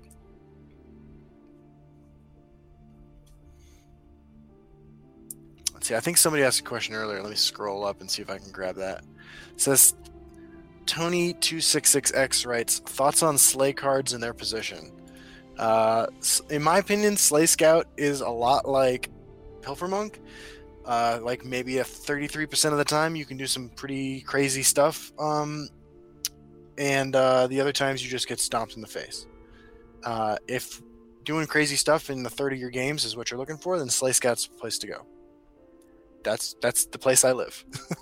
yeah. I will say I appreciate what they were trying to do with the slay mechanic, and that's that they Yeah. were trying to give you an incentive for interacting with the board. Yeah, I agree. so, um, you know, whether or not it was executed properly, who knows? But I at least appreciated that they were saying like, "Hey, this is a game where like creatures fight each other. You should do that." Yeah, I agree. Uh, and, and as a follow up, um, XX Vold something asks, "How about Slay Warrior like Rage?" Uh, I think that of all the decks that are exploiting creatures with Slay mechanics, I think that Warrior is the best at it. I think I think uh, Rage Archer is pretty good too. Um, but I mean, it's not. I don't know. The Slay mechanic is like like I think of uh, Brotherhood Sanctuary. You know, trigger it the Slay Lord card Yeah. and uh, you know using unstoppable rage on a creature with slay is, is great but unstoppable rage combos with every creature in the game so Not every creature. I have not once got a successful rage with my portcullis, no matter how OP it was in closed beta. bro i am going to slap a ring of imaginary might and a zero zero breakthrough improvised weapon onto a portcullis and unstoppable rage you one day I hope you do. Um, scrolling way back because there was another question that I had saw and I remember in my head Okay. going like, okay, I want to table that till we get to the Q and A part. Uh. Riri Barker, uh, I hope I'm saying that properly, but I'm likely slaughtering it. Uh, he asked, do we think that Legends would have a healthier meta if there was a pro scene or at least something close to it? Because then people are essentially being paid to solve the meta. that's a good question what do you think man Ironically, I I scrolled up to find it, and then uh, he had retyped it. So I'm not sure that it would necessarily make it healthier. yeah I think that you would already see what we see. Now, this is my own personal opinion, but I don't think that the ladder experience is the same as the tournament experience. In fact, if you go to my YouTube channel from something like September or- or October of last year, so like we're going like a year ago, I remember Yeah. talking about how Legends needed tournaments because it would promote deck diversity. And my Yeah. my argument was that like decks that are good in a tournament format, regardless of whether it's sideboard or regardless of whether it's like Last Hero Standing or Conquest, um, they're just different than what you want to take into a best of one random opponent on a ladder, right? Yeah. Like on that, you're trying to hedge your bets against the majority of the field. Yeah. In a tournament, you kind of know, or at least usually, if you've done some research, what you would expect to see, and your decks Right. become more fine tuned and more targeted. And if you start having high profile tournaments and more regular tournaments, um, what happens is you get this cascade effect where you get people that want to prepare for the tournament and they don't want to go into it blind. So unless you have like a dedicated, like I play casuals against, you know, my playtesting partner, and those do exist, right? But Yeah. outside of those, you'll get people who will take decks onto the ladder, even if Yeah. it's casual or whatever, to kind of test them out, get the feel of things. So you get a little bit of a trickle down there, and then you'll also get people who see a high profile tournament, right? Because we see this in Magic all the time, and somebody goes, "Oh, I like that deck," or "I like his version better," and then they copy it, and then you start to see those on the meta, right? But that doesn't happen naturally on the ladder itself because, like I said, the ladder is a completely different format. You have to say, "What's my, you know, what's my best chance to win against just like the widest you know version of the field over Yeah. time because that's you know like you know you can say like okay i'm gonna play control mage because maybe i'm seeing like 50% tokens and i'll just auto concede against scout doesn't matter because i'm just gonna queue to the next game it's all about time spent on the ladder and what is the Yeah. uh you know the the best win rate that i can get and like that doesn't happen in tournaments right you're never gonna play a deck in a tournament where you're like well if i see this i auto concede like that's asinine so that's my Yeah, I- my personal opinion, but I think that like I think that tournaments do influence things. Um, Yeah. But I don't think that like getting suddenly because people are paid to solve them that it changes. I think that it's already happening. It's just that we don't have enough tournaments right now to see the the trickle down. I think that it's a frequency thing. I agree. I agree. Um, yeah, said that really well. Uh, let's see here. Next question. Um, going through here. Thoughts on super high costed prophecies that would be swingy when procced but not very good elsewhere, like uh, Dank Harvester, but bigger and more harvestery. Jesus, this just goes on. Oh, Uh, Dark Harvester is hilarious because it combos with uh, unstable.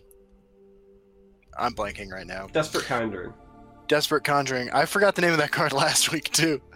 Uh, you know, well, I mean, you already have some stuff like that. They're just not played, right? Like uh, Lurking Mummy is a two-six with guard that if you hit off your first rune prophecy, you could like go three for one against an, an aggressive opponent. Um, but people don't play it because it is awful to play on curve. People don't play it because execute and Grizzly Gourmet Yeah. exist. Right. That that's part of it too. When a one mana removal spell trades with your six drop, like get out of town. Um, Dark Harvester sees any play at all because of the life gain. Um, I don't know. I like defensive prophecies more than I like uh, potentially aggressive ones. So you know, I'm more in in in line with playing Dank Harvester than I am in playing uh, the Prophecy 4 4 Dragon. And I prefer my prophecies to be reactive cards and not proactive ones. But uh, I don't know. I'm leery of printing any more prophecy cards because I think just like when we were talking about the difference between 30 optimal cards and 45 optimal cards in your deck, there is a threshold past which too many playable prophecy cards, I think, would change the game in a way that would make it a lot less fun. Yeah, I mean, I could see that. I, I know I've talked about it a bit, uh, you know, in my Forge videos, but I would just like to see if we do see more prophecy cards. I would like to see ones that are conditional, ones that say, you know, do Yeah. this effect, and if played on your turn, then do something like bonus. So that Yeah. if you get it like reactive, it's like, okay, do I need to get this shackle to not die? Good. Otherwise, maybe I put it back in my hand for the greedier play later. I'd love to Yeah. see stuff like that that introduces more micro decisions. I agree. I think that you see a hint of that in the blue card from Heroes of Skyrim with Prophecy, the, like the one Prophecy card that's blue that doesn't see any play. Um, that uh, it's like five Magicka for a two-three or whatever, and it says uh, if an opponent drew a card this turn, draw a card. I like stuff like that. Yeah, I mean that one's. I think that one doesn't get played because it's like cost prohibitive, and also because I think potentially some players don't understand that you're always going to draw a card, at least one. Like it's a draw a card with only upside. I think the wording confuses people personally, but if Yeah. you're breaking a rune, Right. um, then they've drawn a card, right? So, Right. yeah. Yep. Um, I know that earlier we had uh, Heatfire was asking. I believe it was Heatfire. I'm trying to scroll back up now. Somebody was asking if I thought that the Ring of Magicka needed nerfed, and I don't. I don't know if that's like a. I I can't tell. I can't tell if they're fucking with you or not. yeah, I was gonna say I don't know if that's like a, a troll thing or not, or if you just haven't watched the other episodes. But um, Yeah. I think it needs buffed. Uh, historic, historically, my data since mid-December of last year shows that I have a higher win rate when going first over going second. Um, when Turquoise tracked his wins and losses for 200 games, he had a higher win rate going first over second. Uh, Yeah. Ecstasy, the guy who does like the deck tracker and feeds all the stats back to him, says that there's like marginal, if any, difference between the two. of going first or going second, but my personal uh, stats, uh, even so far this season, uh, Justin and I were actually talking before we went live. Um, even this season, I have a Yeah. higher win rate going first versus going second, and even with mid-range decks, like I am undefeated so far this season on Yeah. orcs going first. Um, I don't know why. I think uh, you know we talked about it in a previous episode. I think that the ring gets a lot of negative uh, hate because it's tangible and physical, and you see it and you feel the weight Yeah. when it's activated, and you don't feel the weight of the advantage you have on your other turns. And Yeah. unlike other games like Magic, I'm trying to do the too long didn't read version. Unlike other games like Magic, um, you know, in Magic, you roll a die or do whatever to see who goes first. Uh, somebody chooses play versus draw, and then it's never revisited again, right? Like it's almost an afterthought. I can't remember a time where I lost the game in Magic and went, I lost that because I went first or I went second, because it only matters when you roll the die. This is one of the few games where you're reminded on multiple occasions whether or not you went first or second, and I think that that plays with people's psyche. Um, but my stats since mid-December show a higher win rate going first. So Yeah, yeah, I have to I have to echo what you're saying. Um, you know, we like I, I've been tracking my my games with your data. This season, I've played uh, Altar Mage. I have played Orc Aggro. I have played Rage Warrior, Ramp, Slay, Reanimator, Night Talon thing, and I've played uh, what was the other deck? Pilfer Monk. It doesn't matter what I play. Every single one of them, my win rate is higher without the ring. Yeah. And it's so funny because before I tracked my games, I would have swore to you that I won more with the ring. You know? Yeah. But I agree. That's just, I mean, Yeah. that's just what our numbers are. Of course, like, you know, your mileage may vary based on what you're playing. There are some decks that do excel with the Ring of Magicka. But decks that I even was convinced would work better with the Ring of Magicka are not working better with the Ring of Magicka. And I'm a guy who builds decks without like any two drops. yeah. Who needs, who needs two drops? I know, man. Like it's a draw go meta. Yeah, they're getting in, in the way of my ridiculous cards. Lurker Frag makes an interesting point in uh, chat. Says aggro Battle Mage Prophecy can run 78% prophecies, and they're all decent to average on curve, and it's fringe playable. I think part of the problem isn't necessarily so much what.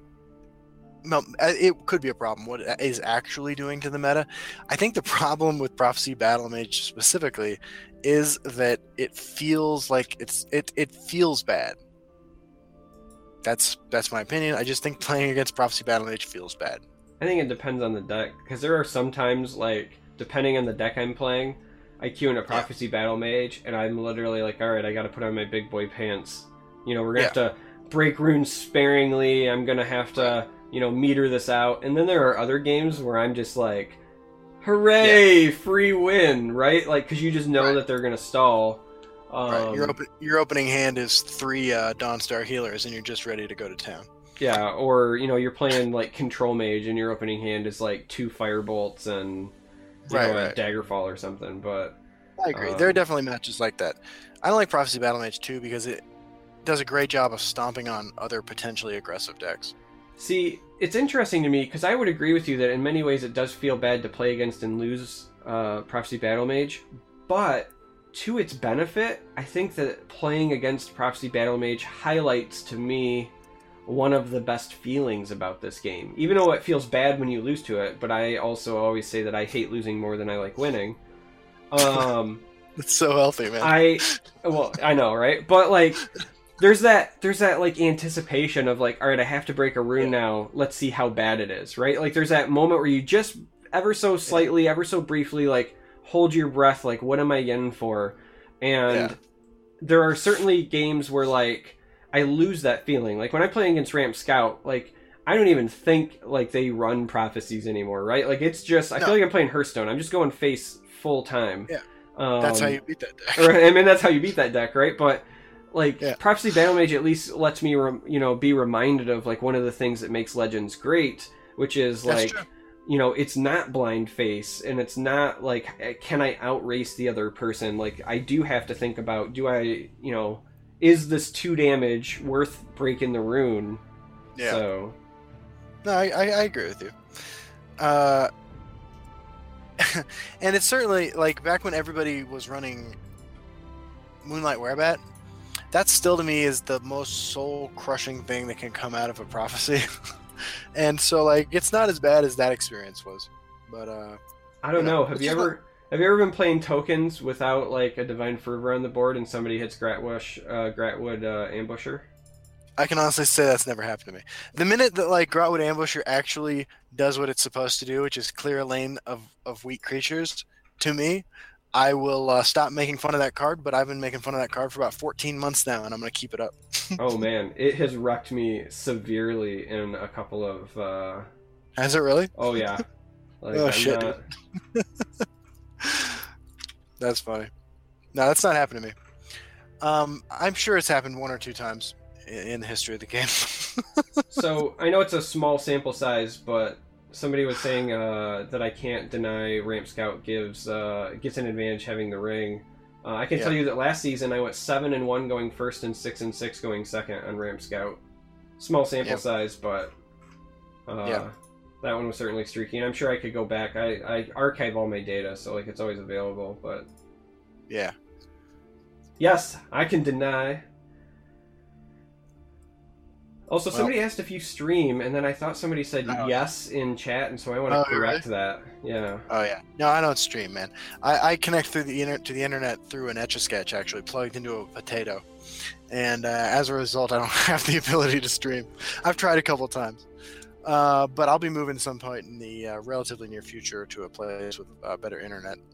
I live I live right in the foothills of uh, the Rocky Mountains uh, on the outskirts of Denver, and uh, it's a relatively new neighborhood that just has one internet service provider, and they don't offer anything that would let me stream. Yeah, heavens help us when you can stream with any sort of regularity. Like, I'll just quit. I'll just quit making content, and I'll just come watch you. Because, like, why even try at that point? You know? Well, as far as I know, I can't be shirtless on stream, which is going to put a serious crimp in my style. You just have to like zoom your camera up.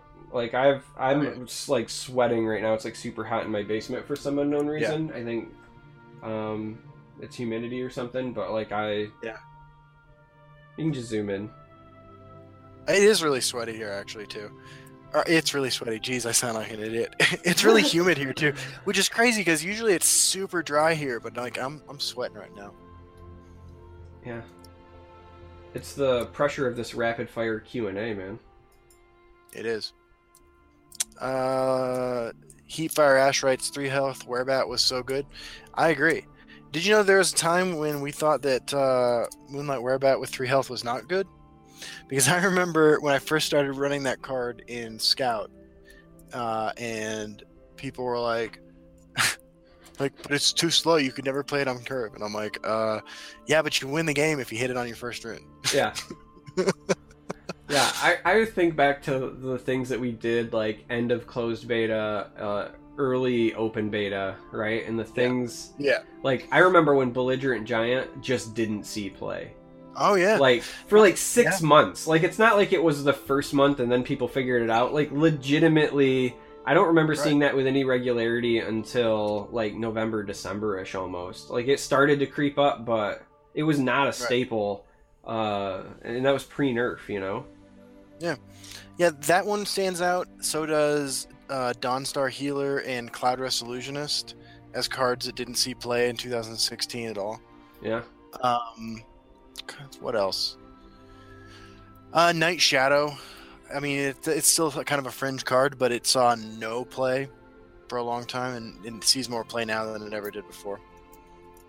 Yeah, I mean, I think that one needed Unstoppable Rage to really, like, Yeah. push it over. By itself, I think, I think it was kind of suspect. But no, like, I, just, I just think about, um, you know, part of it was just because the power level of other cards used to push things out. You know, it's it's Yeah. hard. It's hard, for example, to like warrant playing Breton Conjurer in like a Merrick Battle Mage deck back when like Crystal Tower Crafter used to be a two-two. Like, do you Yeah, remember? Do you remember when Merrick Battle Mage used to run Crystal Tower Crafter and uh, like Dank Rift, just Yeah, because of absolutely. how how broken they were? Yeah, absolutely. Oh. Yeah, that and um, God, I'm imagining the nightmarish world we would be living in if uh, Gladiators Arena still cost three. Yeah. or if Nakreen was never destroyed. Or not Green. You know, I heard he killed himself. Yeah, I heard he did too. But Yeah, it's a, it's a sad way to go. really, Alduin killed him from the future. Is that what happened? Well, yeah, I mean, let's be honest. That's the only reason that guy got the nerf. Because you can't have old Nakreen in a world that Alduin exists. So, That's true. Alduin. Alduin is the Terminator. Like, he came from the future to kill Damn. John Connor. And John Yeah. Connor was Nakreen. Damn. This. I don't even have anything sarcastic to say about that. That's just perfect. yeah, I mean, it's it is what it is. Yeah. Uh, see, I got some more questions here. When will we get another Charmer versus Justin theme match? That's a good point, man. We should do something like that. We, I feel like uh, I'm kind of spent on the creatureless challenge right now. We should come up with something else. Ray Ray suggests Pauper. Um, I'm okay with that. I know that they're Yeah, going to do a it. Pauper tournament soon, and I drew up a deck list on like the premise of like, hey, if I were ever going to play in that, what would I Yeah. play? So, All right, so let's let's issue a challenge to each other right now. We'll we'll uh, we'll play these games on on next Friday. All right. all right. What uh, what are the rules? What are the rules? I mean, Pauper rules is just uh, your decks have to be uh, only commons and rares, so no epics, no legends. Commons and rares. Okay, how many decks we bring in? Uh, I don't know how many do you want to bring. I. Let's go with let's go with three. Let's go with three. Three sounds good. That's what we've done in the uh, with the Dwemer challenge. Yeah, yeah, yeah. Kicked my ass in, and the uh, the creatureless challenge where I got my revenge. You didn't get your revenge. Flesh Sculpture got the revenge.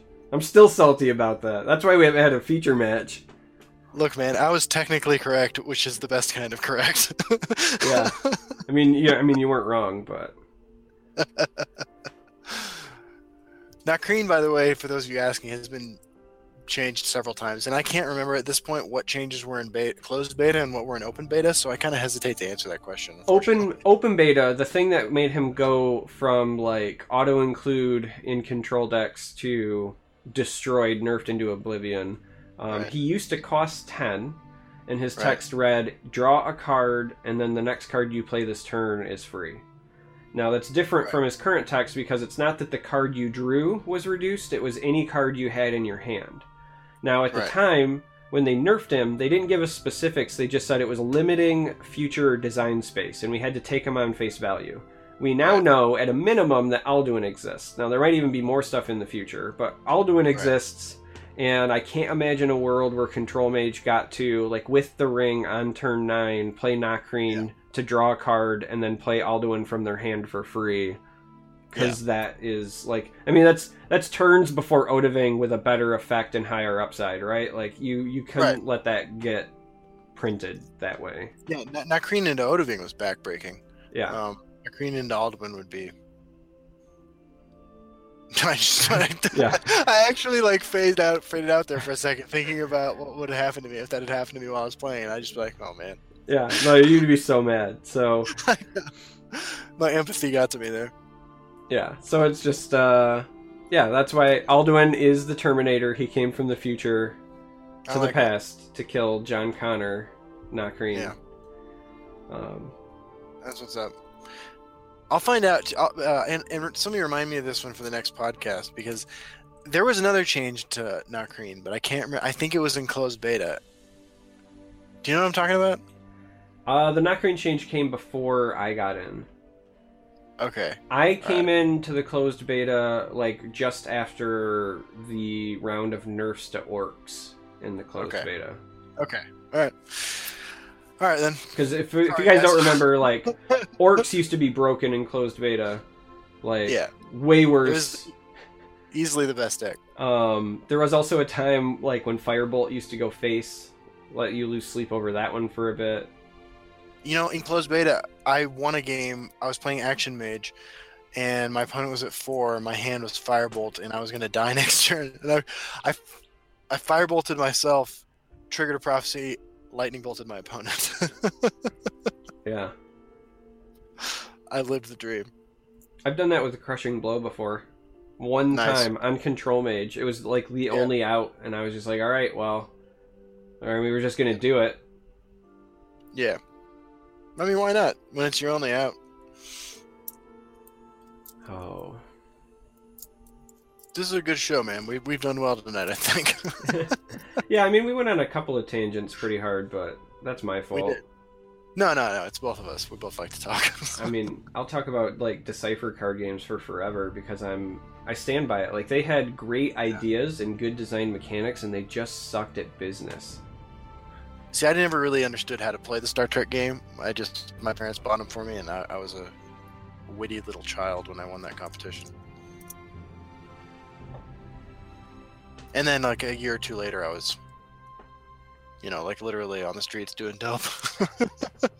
Well, it's probably because the game failed, right? Like I directly blame Decipher like folding up for your Yeah. spiral into poor decision making. I think I, I think I need to file a class action lawsuit. Who, who else here got addicted to heroin because of that Star Trek card game?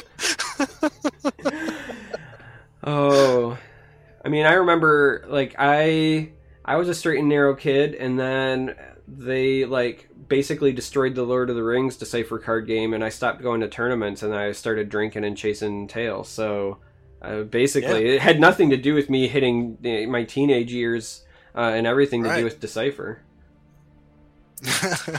yeah. Lurker Frag writes the Star Wars CCG drove me to drinking. Man, you and Charmer should start a club. Yeah.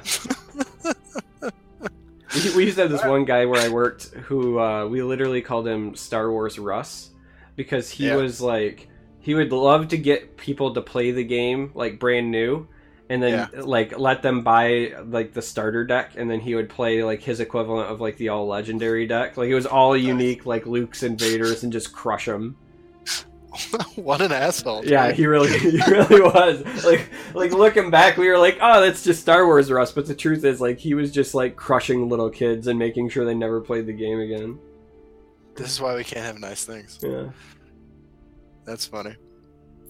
oh, thanks, Uh. Romanesque. I appreciate it, dude. I just trimmed my beard. i think justin looks good every day Aw, you too, Charmer. Oh. Pro Yu-Gi-Oh player I knew would use Adderall before events. Yeah. I mean, I can see it. i mean i used to use the heart of the cards Get out of here, man. Get get out of here. you have actually to go. you know it's funny as many card games as i've played and i've played a lot i have never Yeah. played yu-gi-oh not once I don't. I've never played Yu-Gi-Oh either. like I played I played Pokemon, I played Harry Potter, I played like all the stuff that would have been considered like kids games back when I played. Um Yeah. Yu-Gi-Oh was the only one that I never did, and I don't even know why looking back. It just never never made it. you know that uh, the Pokemon Online card game uh, is run by Direwolf. I did not know that. Yeah, I. Uh, so my niece was really into Pokemon a year ago, and I, and not having children of my own, she's nine. Um, I didn't know that like by the time I learned how to play Pokemon, so I could play with her, like she'd already be on to the next thing. Yeah. Like these little sh- these little Shopkins toys, which seem like it's like disgusting worship of commercialism. But anyway, so I I, I downloaded the Pokemon client because I was like, I want to learn how to play Pokemon, so I can be a cool uncle. And uh, yeah, they run. They do something with. They don't create the cards, but they they I think they run the the online version or something like that. I mean that's solid. Makes me want to Yeah. play Pokemon now. Brand loyalty. Man, that game had some just like stupidly broken cards. Like ancestral recall is a thing there.